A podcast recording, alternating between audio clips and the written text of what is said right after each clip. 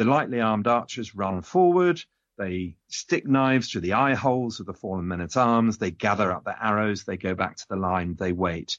The French are astounding. The French keep coming. Wave after wave of cavalry charge uh, is mown down by um, by the long longbow.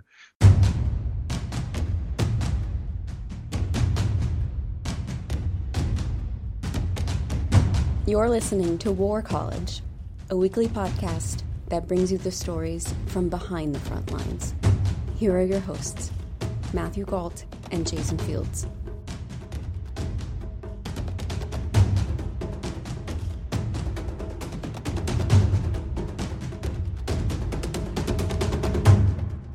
Hello and welcome to War College. I'm Jason Fields.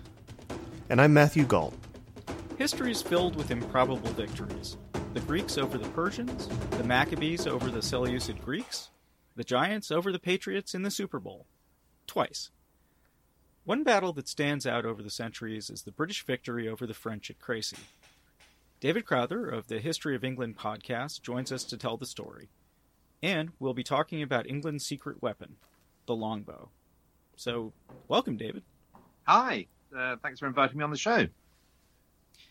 So can we start off by talking about the lead up to this battle? Who were the major characters and what were they fighting for?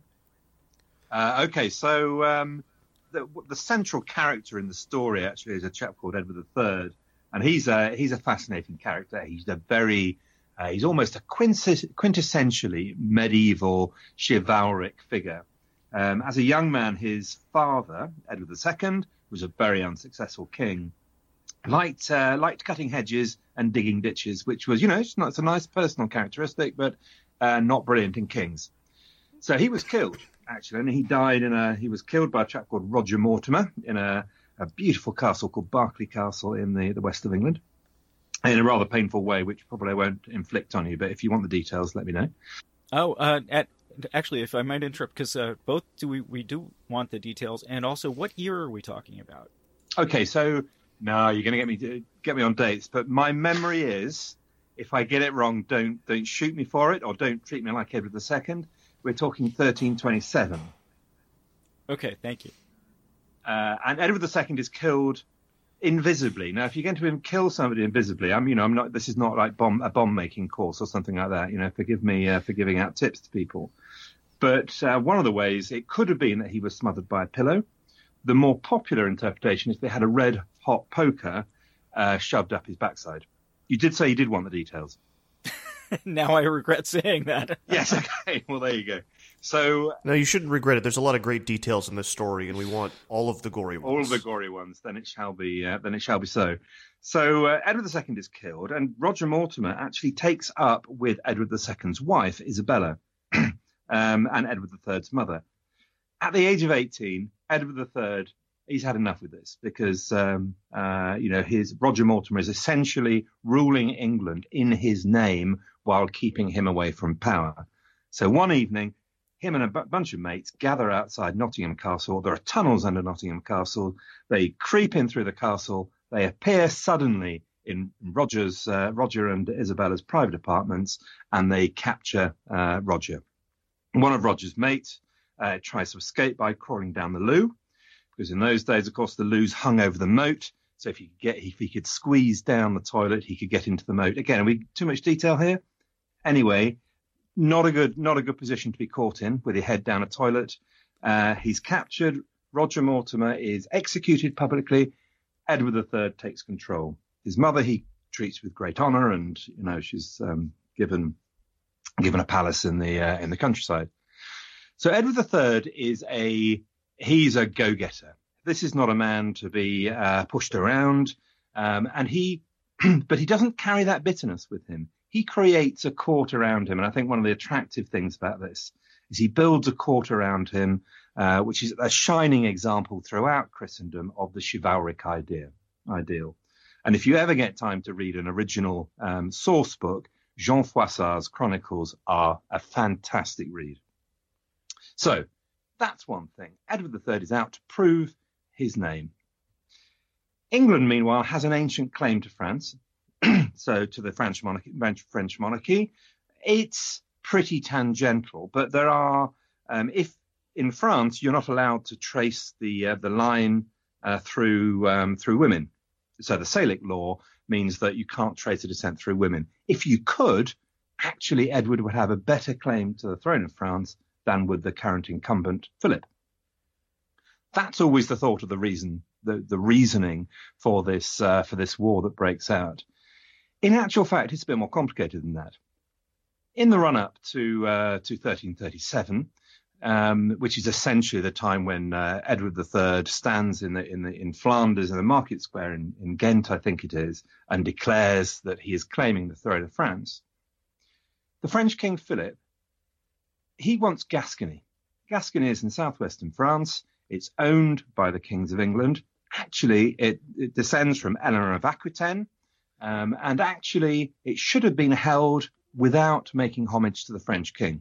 But in twelve fifty-nine, a chap called Henry the Third gives the rights to the French king to pay homage for this area. Philip, King Philip wants it back. So he's after it. And in actual fact, he confiscates it from England, just confiscates it, doesn't listen to any argument, says, I'm taking it back, you no longer own it, away you go. He also cuts off access to Flanders. Now, Flanders, Belgium, uh, the Low Countries, is the centre of the cloth trade. Um, uh, English wealth is, enti- is massively based on wool, and Flanders is their market. They can't access Flanders, uh, they die. In addition, France makes an alliance with the Scots, and the Scots love sticking it in the in the um, uh, sticking a knife through the English backs whenever they get the opportunity. They've done it before several times, so this is a threat to uh, to Edward. So in actual fact, the reasons for the war. Part of it is about Edward's claim, you know, desire for glory, but, but there are real reasons why he's actually forced into war. Sorry, I rattled on. You need to get used to just interrupting me. Look, David, shut up. We need to ask you a question now. You're boring us. Be quiet. I'll be quiet. Okay. Oh, I'm not. I'm not bored at all, and I, I am rapt. So please continue, sir. Excellent. That, that I think is the um, is the background. You've got Edward the Third, who's desperate to prove himself, defines himself. Uh, by uh, by the chivalric idea. He also mar- marries Philippa of Hainault. Hainault is in the Low Countries. Again, you know, very rich area. And that brings brings with him some amazing characters like Walter Manny, who's this kind of, I don't know, he's kind of like this this mad warrior who charges into battle shouting Manny at every av- available opportunity. He brings with those warriors with her. And she's this, you know, um, uh, renowned queen in the classic medieval Um, medieval model of queenship. Her job is to be uh, to adorn the court, to be um, the, the model of grace and elegance, but also to intercede with the king to to make him give mercy to the people that he's beaten and defeated, which happens at Calais in, in forty-seven. Um, so you've got this amazing court, for a, a court of many talents. I could go on about the uh, the captains that uh, that uh, walk through this story. Um, so he decides he's going to take it to France. He stands in the, the market square in Ghent. He raises a new flag, which is the English coat of arms quartered with the French fleur-de-lis, and he claims uh, the kingship of France, and it's on.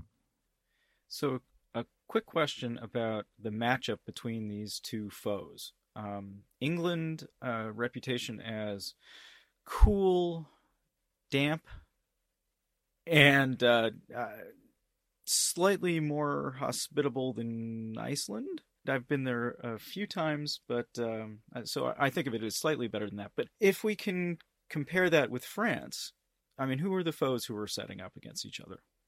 So by this stage, England is a small, damp island off the, the, the coast of Europe. Um, it's not quite an irrelevance in um, strategic terms, but um, traditionally, of course, Germany and the Holy Roman Empire has been the... Um, the leading nation in Christendom, and still, of course, incredibly important. Um, but France has really assumed that mantle. They are seen um, and consider themselves to be the leading nation in Christendom. They, uh, their, their University at Paris is famed for its theological expertise. Uh, the Pope, throughout the conflict, actually, and this is not me just carrying a chip on my shoulder, but the Pope constantly favors the French because they are his, you know, almost the Pope's um, uh, sword arm, as it were. Philip himself refers to the, the Pope as his special friend. Um, So they, they are at, you know, they are the most powerful, the most renowned culturally, militarily, um, country in Europe. England, as I say, small damp place off the coast of uh, uh, of England, of uh, Europe, um, threatened by the Scots. Constant um, and very bad relationships now between the Scots and the English, which means the English constantly have to look behind them. Broadly, that's entirely the English fault. Um, uh, and so this is a complete mismatch. In fact, I think France has something like four times the population that, as does England. Uh, it is, so it's a complete mismatch. You know, nobody gives the English any chance. And indeed, when this conflict starts off, the theatre of war is not in the southwest in Gascony. It's actually in the north. It's in Flanders. It's in northern France. It's in Brittany, actually, which is another autonomous, not not yet tied to the French throne. Uh, and it and it's rubbish. You know, um, uh, Edward the third's first campaigns in in in thirty-eight and thirty-nine are an absolute, uh, you know, complete waste of time. He doesn't get defeated necessarily, but he gets nowhere. He has a strategy. Uh, Edward, he says, look, we're small. small and puny, and we'll get pummeled by the French unless we get some mates. So he goes and finds himself some friends, uh, the Holy Roman Empire, Emperor in particular. Uh, and the Holy Roman Emperor takes lots of money, money that Edward the third can ill afford, um, and then does absolutely nothing for it. So when the, you know, when the chips are down, he says, so you're going in now? Right, well, I'll join you. I'll be right there. You know, I, don't, don't wait for me, but, you know, I'll be right there. And then is nowhere. Year after year, Edward does this, and in, and by uh, uh, by by thirteen forty, he's pretty much broke. Um, he's heavily in debt. Uh, he's got nowhere. And the other impressive thing about Edward, he just will not accept that this is not going to happen. In thirteen forty, he wins a naval battle at a place called off a place called Sluys, um, off the Low Country, which was again an absolute mismatch. Um, and his his whole court beg him not to go. They say, you cannot do this. The French navy is far bigger. They've got some Genoese galleys there as well. Um, you're going to get you're going to get gubbed. And he says, you can stay. Those of you who are afraid can stay. I will go. And the King of England goes. And on the water, he risks everything. And he gives them a kicking. And actually, this is one of the first signs that the longbow is a is a de- decisive weapon, because naval battles, battles in those days, they were like land battles at sea. You floated alongside your opponent's ship and you tried to board them and you had a land battle, essentially. Anyway, I'm rattling on. You might want me to stop, but well, let's let's let's get a, let's get to the to the central yep. battle that we want to talk about today. Um, yeah, tell tell us about Crécy. Why was it important, and kind of set that up for us? Okay, so. Um, I've given you the context there of, of failure, essentially. Apart from Sluys in thirteen forty, he is beset by failure. Eventually, um, uh, he, give, he gives up on the Holy Roman Empire because that's, you know, uh, that's absolute rubbish. He has a strategy then. He says, what I'm going to do is I'm going to take war to France. And he, he actually writes a letter to the Pope. And he says the best way, to, best way to avoid the inconveniences of war is to pursue it away from one's own country. So his idea, and this is actually a general idea at the time in, in European warfare, is that you prove to your opponent's people that their lord is incapable of defending them, and you ruin their economic means of um, of wealth. This is called the chevauchée. So the idea is you, you get your army and you march through the countryside on a twenty-mile wide front, and you burn and destroy everything in your way. That's what he's going to do. He's going to land in northern France. He's going to march through northern France. He's going to join up with a with a, an army that's going to come from Flanders, with, with whom he's allied, and then he's going to take on the French. And with Flanders, maybe he can do it. And this also, and we should yep. we should state here that this is this is not how things were done at the time, correct? This was a new idea. The chevauchée is, is a reasonably accepted way of doing it. I'll, the The strategy that Edward adopts is uh, is actually reasonably um, ad- accepted at the time. The tactics is where I think Edward is going to be innovative.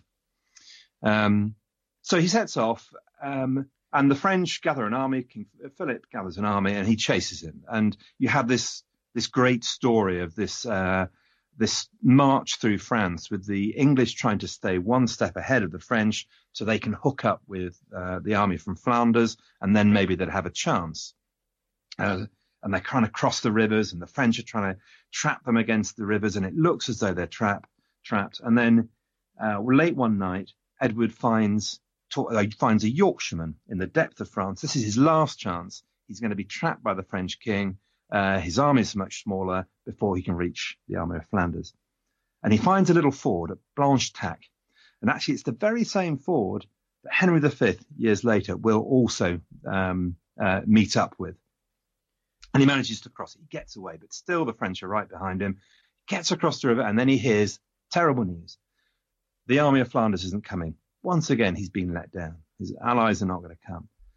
The logical thing to do at that point is to it was be to pick up his skirts and leg it for the nearest port, which he could have done. So does he do that?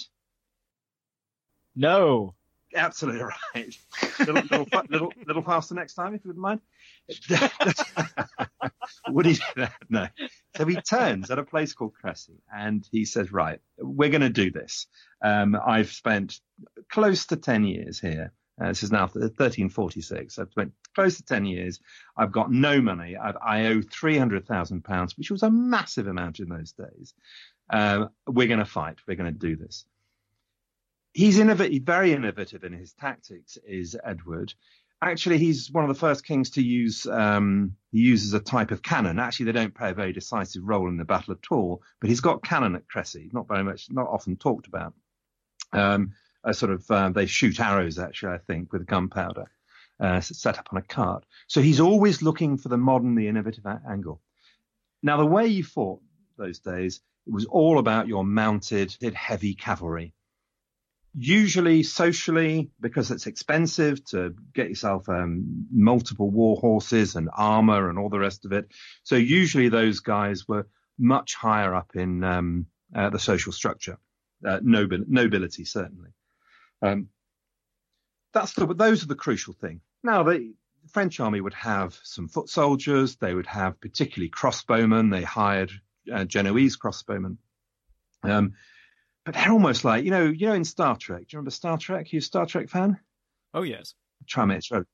You know, in the original Star Trek, sometimes they took security guys with them in red tops. Yes? Do you remember that? Now, whenever the... The red shirts, you know, whenever the red shirts went onto the planet, you knew they were going to die. They were just cannon fodder. This is pretty much what the French men, at, the, the French foot soldiers were. Nobody cared about the foot soldiers. So I'm, I'm going to try not to rub it on too much. But there's a lovely battle in twelve seventeen at Lincoln where one nobleman dies, a chap called the Count of Perche. And everybody's gutted that a nobleman has actually been killed in a battle. Nobody cares how many foot soldiers, ordinary folk, get killed. In fact, slaughter them as much as you can. But nobody kills a nobleman. One, because it's not done. And secondly, because you sell them. You know, you, you ransom them. So the point is, battles are won by heavy cavalry. An unbeatable charge, lance leveled, the good old traditional medieval um, thing. And your foot soldiers are there to soften the energy, uh, enemy up. Uh, by uh, shooting at them or um, actually getting amongst them, or the cavalry breaks up your enemy and then the foot soldiers come in when they're defenseless and finishes them off. So that's the way battle was done. Uh, chivalry was built around that. Edward says, we're not going to do that.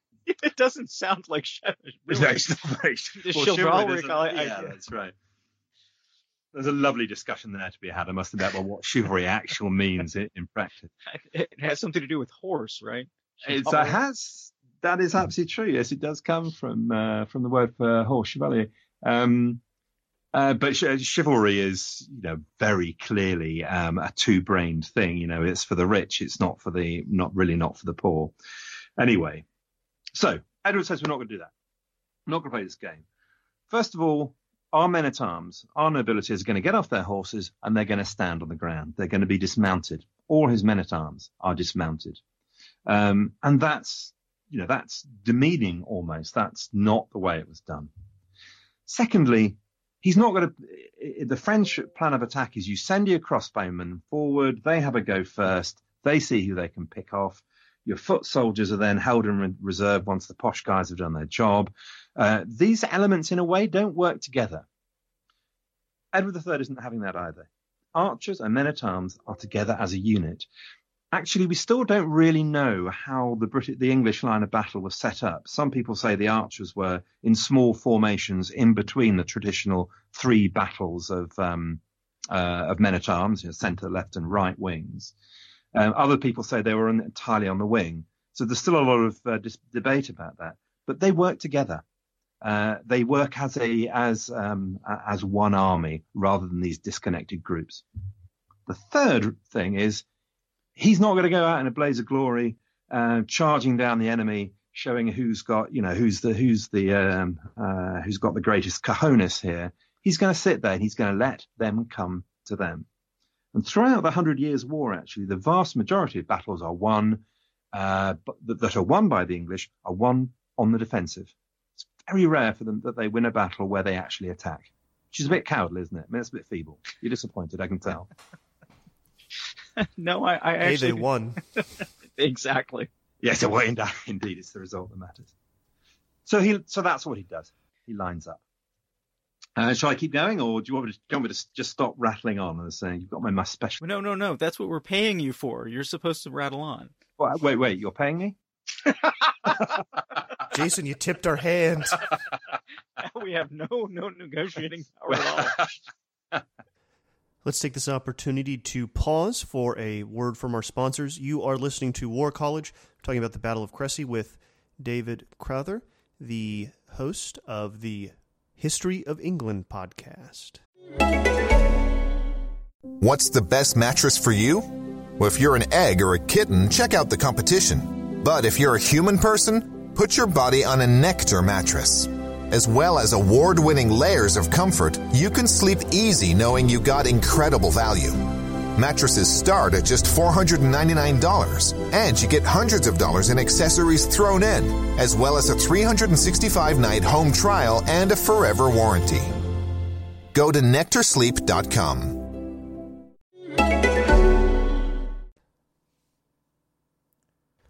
Thank you, War College listeners. You are back on with David Crowther, the host of the History of England podcast, and he was just about to tell us uh, about the Battle of Crécy and all of its attendant horrors. Right, okay, so so there we go. So he draws up. Now, the French army, um, if you listen to the contemporary chronicles, you know, they're all saying, well, the French got one hundred thousand versus, you know, well, there's Edward and his mum, you know. Um, in fact, the difference is probably a lot less, but at Crécy, and at Poitiers, actually, or at Agincourt, actually, probably the difference is nowhere near as much as we used to think.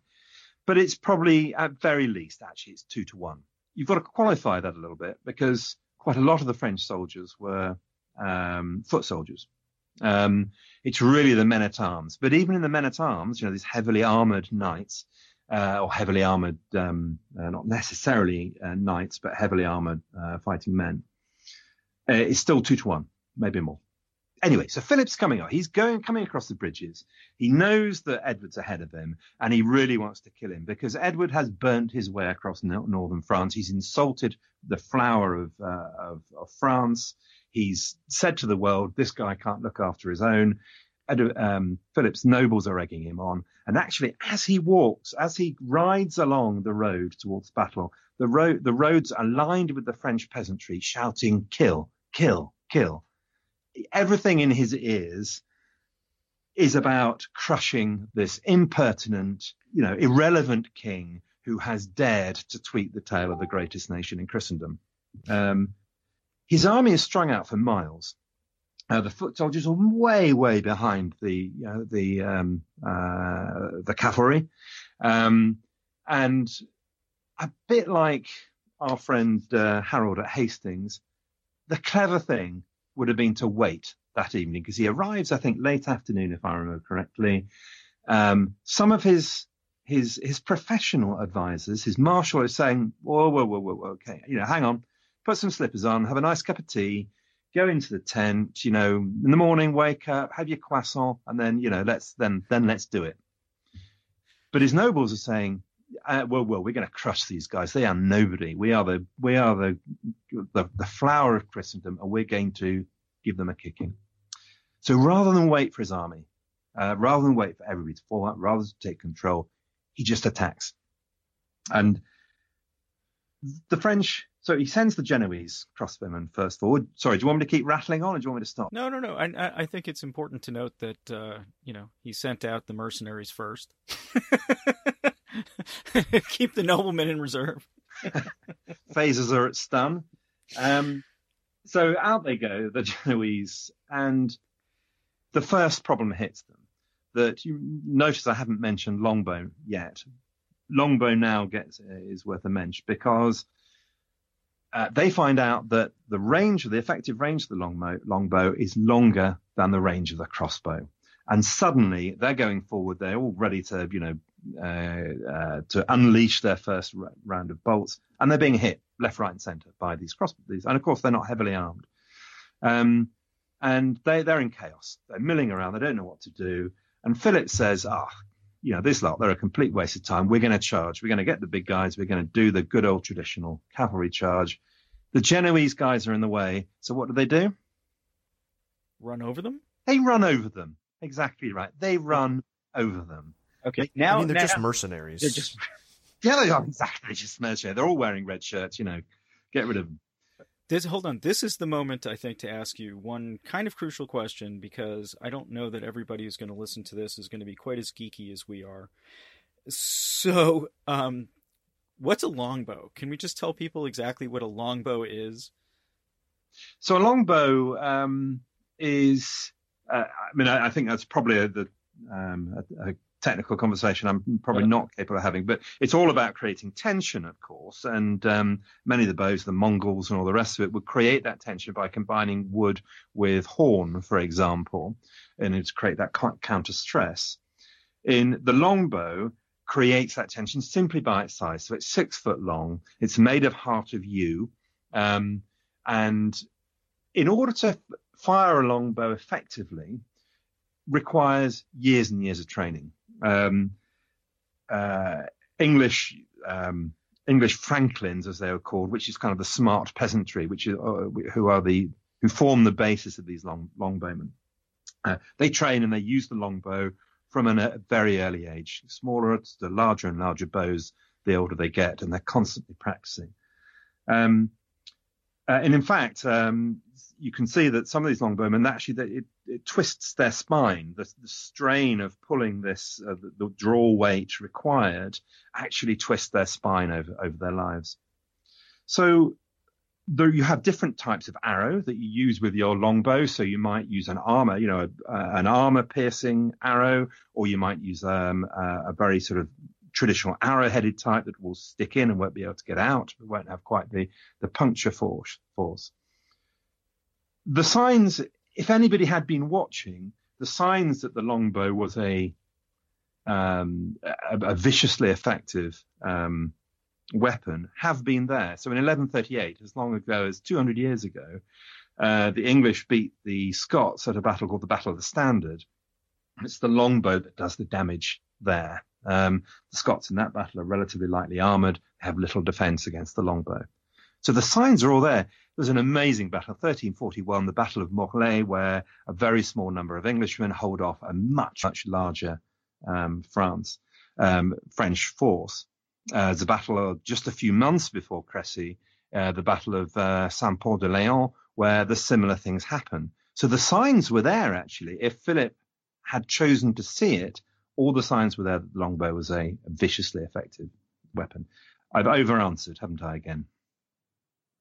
No, I think that's wonderful. And I also want to note that uh, I think you kind of touched on this, but for a few generations before this, um, citizens in citizens, I use the term loosely, in, in England had been uh, lightly encouraged to always be practicing with, with the bow. Is that correct? Yes, it is. I mean, I think there's there's a certain amount of... Um, uh, uh, what's the word? Yeah, the exaggeration that goes on. So by... Um, So by Henry the Eighth's time, when really the longbow, of course, was moving out of uh, becoming less effective, well, when the gunpowder was taking over, uh, there is a law requiring people to shoot at butts for a certain amount uh, of time every day.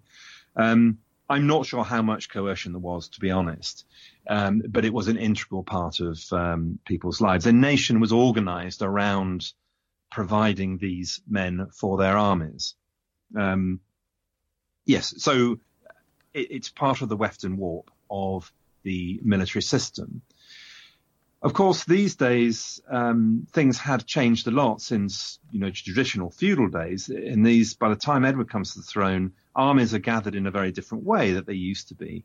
Um, by the time of Edward the First, actually, in the late thirteenth century, what happens is Edward contracts a number of captains, and those captains, they go into their, their localities, it might be their tenants, um, and they put together a a force of varying sizes. You know, the largest ones are several hundred, the smallest ones are just a few people. And it's those captains, actually, who bring the army to to Edward. Um, so there's a series of contracted captains, effectively. All right, excellent. Let's get back to those dead uh, Genoese. Dead Genoese. So they've been mown down and hacked pieces out of the way. And then the French charge. Now, here's one of the myths. I mean, I, th- you know, I think one of the things you asked me was about myths of... Um, Uh, of these, uh, the Hundred Years War. And one of the myths of the longbow is that it was, you know, an unstoppable engine of war that was lethal. There are a few things about that.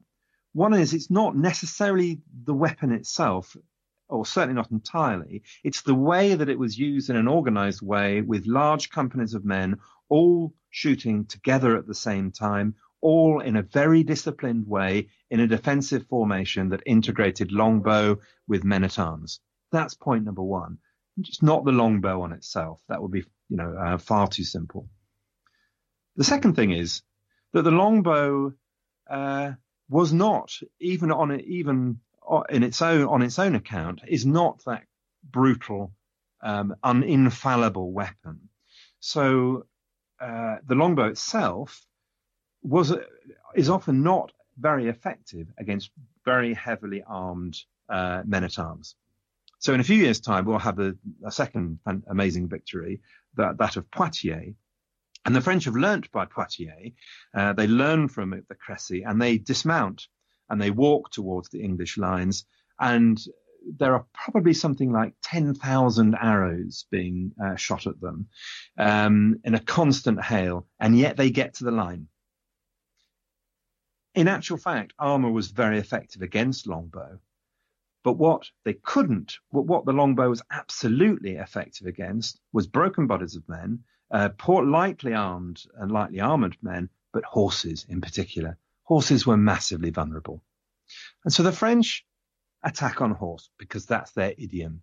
And the horses die in thousands. And the horses fall. Uh, the battlefield is a mess. Second waves coming, can't get over these dead horses, the screaming horses, dying men. As the French charge falters and retreats, the lightly armed archers run forward. They stick knives through the eye holes of the fallen men-at-arms. They gather up their arrows. They go back to the line. They wait. The French are astounding. The French keep coming. Wave after wave of cavalry charge uh, is mown down by um, by the long longbow. But it's the horse, it's the fact that they, they're on horseback that is the real, what really makes them vulnerable to the longbow, not that the longbow can inevitably pierce armour. So that, that's one of the myths there. So nonetheless, despite this slaughter, the French reach the English lines. Um, and this is the other myth, I think, about Crécy, that it's all about the longbow. Well, it isn't.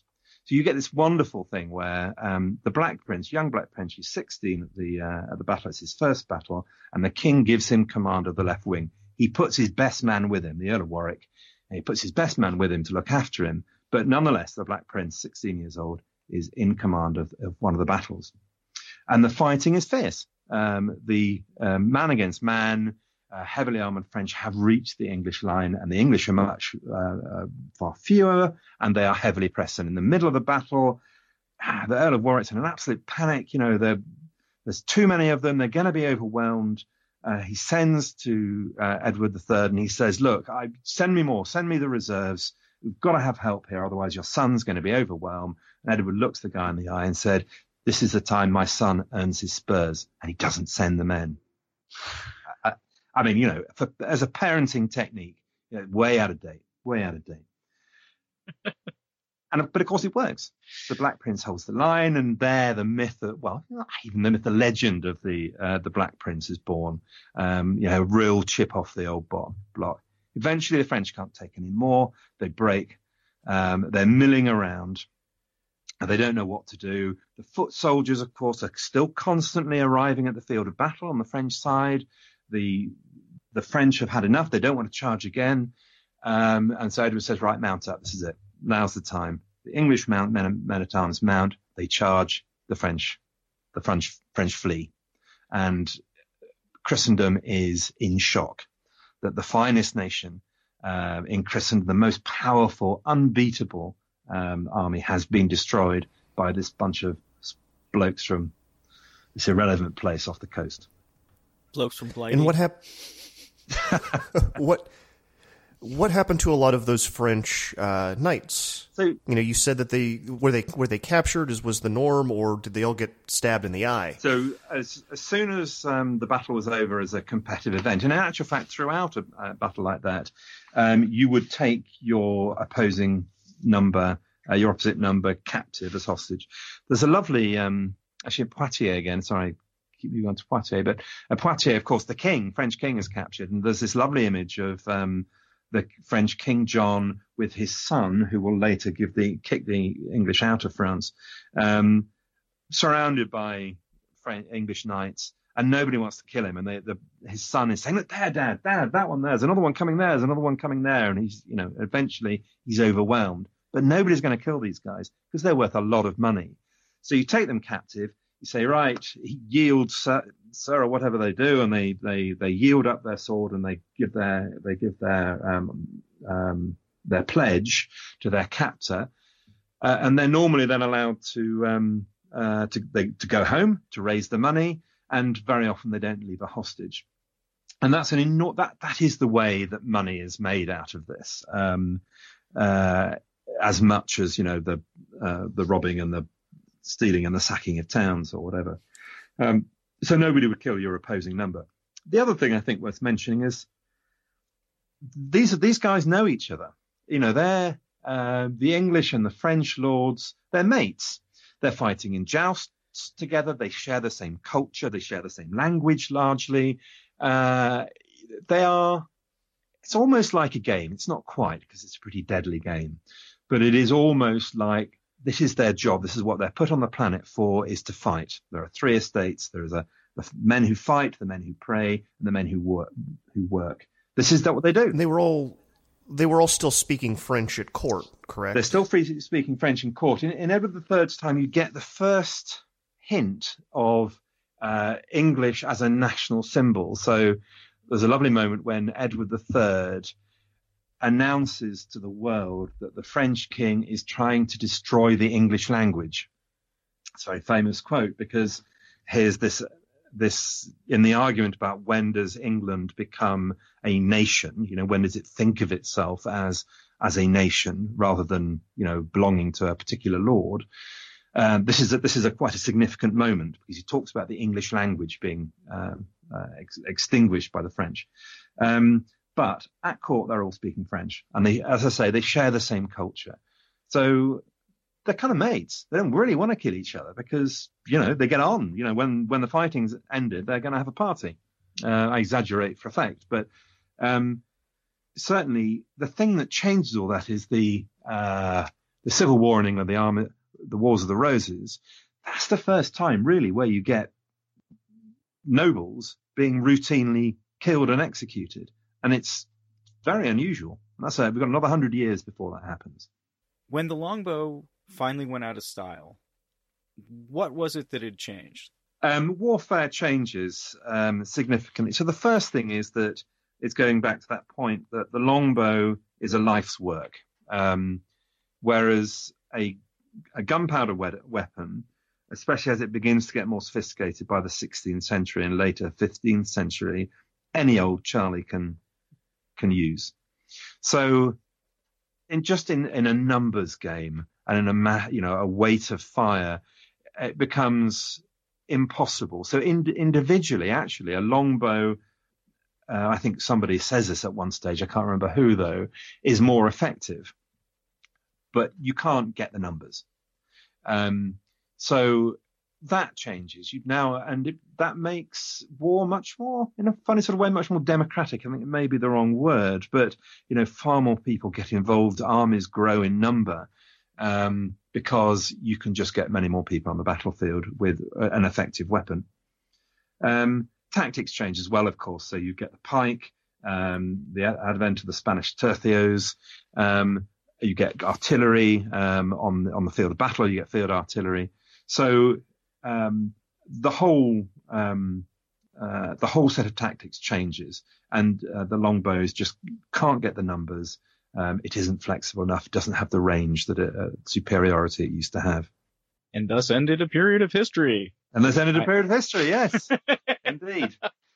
I think it's, um, I mean, I think one of the things, uh, one of the other interesting things is how, um, uh, uh, how things change after, after uh, Crécy, you know, what the French learn about it and what, what happens to the Hundred Years War. Um, it, Because one of the remarkable things is how long it goes before the French actually realize that they're doing it all wrong. Uh, so you get a very famous Frenchman called Bertrand du Guesclin, who says, right, we're not going to fight pitched battles anymore. We're bigger. We've got more economic resources. And they refuse to fight, basically. They live in, in fortified towns, and it's it's trench warfare. And, you know, over then, Edward, there's this tragic end to Edward the third's life where, you know, this great, glorious king, this shining example of chivalry, um, loses all the land that he's lost. He himself uh, is mentally becomes mentally very frail. His wife, uh, the uh, beautiful Philippa of Hainault, this sort of, again, this model of queenship, she dies. He is duped by a, um, a mistress called Alice Perez, who, as he dies, actually steals the rings from his fingers and flees. Before that, though, he sees his son, the Black Prince, get very ill, change character, um, and die a year before he does. So there's this amazing story of this, you know, of, of glory to ashes, um, uh, of glorious victory of his youth and this golden court turning to to despair and uh, and defeat. It's an amazing story. That is a perfect ending for us, because we try to end this show every week on a downer. And it's amazing how often we succeed. Very good. Every every episode is Amer- is uh, Empire Strikes Back. Well, I'm very glad that, you know, all but unbeknown to me, I've given you the, uh, the right uh, end of depression and despair that you're looking for. David Crowther, the History of England podcast, thank you so much for joining us. Lovely. Thank you for inviting me. It was great.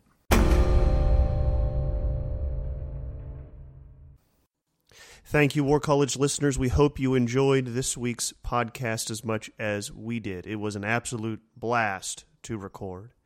Just after we finished, though, David sent us an email. It says, "Our interview stands on the brink of unleashing a storm of fury. I did not mention the key advantage of the longbow over crossbow. Its superior rate of fire, maybe up to six to one in the hands of an expert."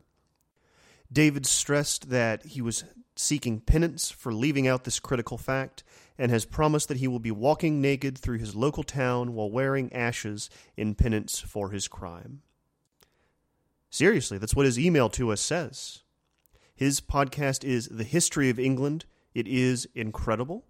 You can find it on Acast and iTunes and wherever else fine podcasts are distributed. We are War College. It's a joint venture of me, Matthew Gault, and Jason, Jason Fields.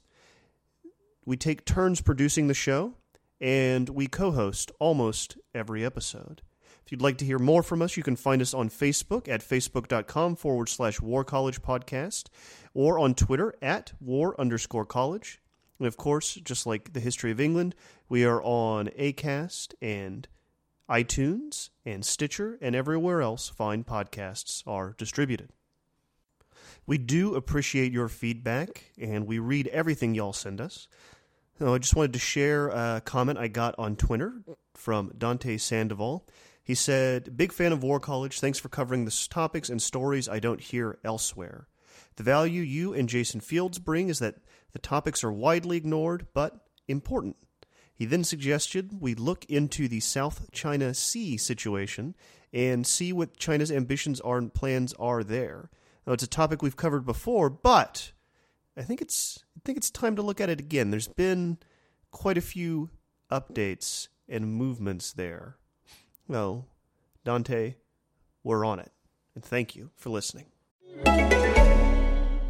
This is Acast Recommends. Every week we pick one of our favorite shows, and this is one we think you're going to love. Hi, folks. This is Rick Wilson from The Daily Beast's The New Abnormal. And I'm Molly Jong-Fest, a left-wing pundit and editor-at-large at The Daily Beast. I'm also an editor-at-large at The Daily Beast, a former Republican political strategist, best-selling author, and full-time troublemaker. Every Tuesday and Friday, we have fun, sharp conversations with people like Mary Trump, who revealed why her uncle is the worst president we've ever had. Or Ben Stiller on how the world of comedy is changing thanks to our political landscape. Tune in to The New Abnormal to hear us have fun conversations about a world gone mad. Acast is home to the biggest podcasts from the U S and around the world. Subscribe to this show and hundreds more now via Acast or wherever you get your podcasts.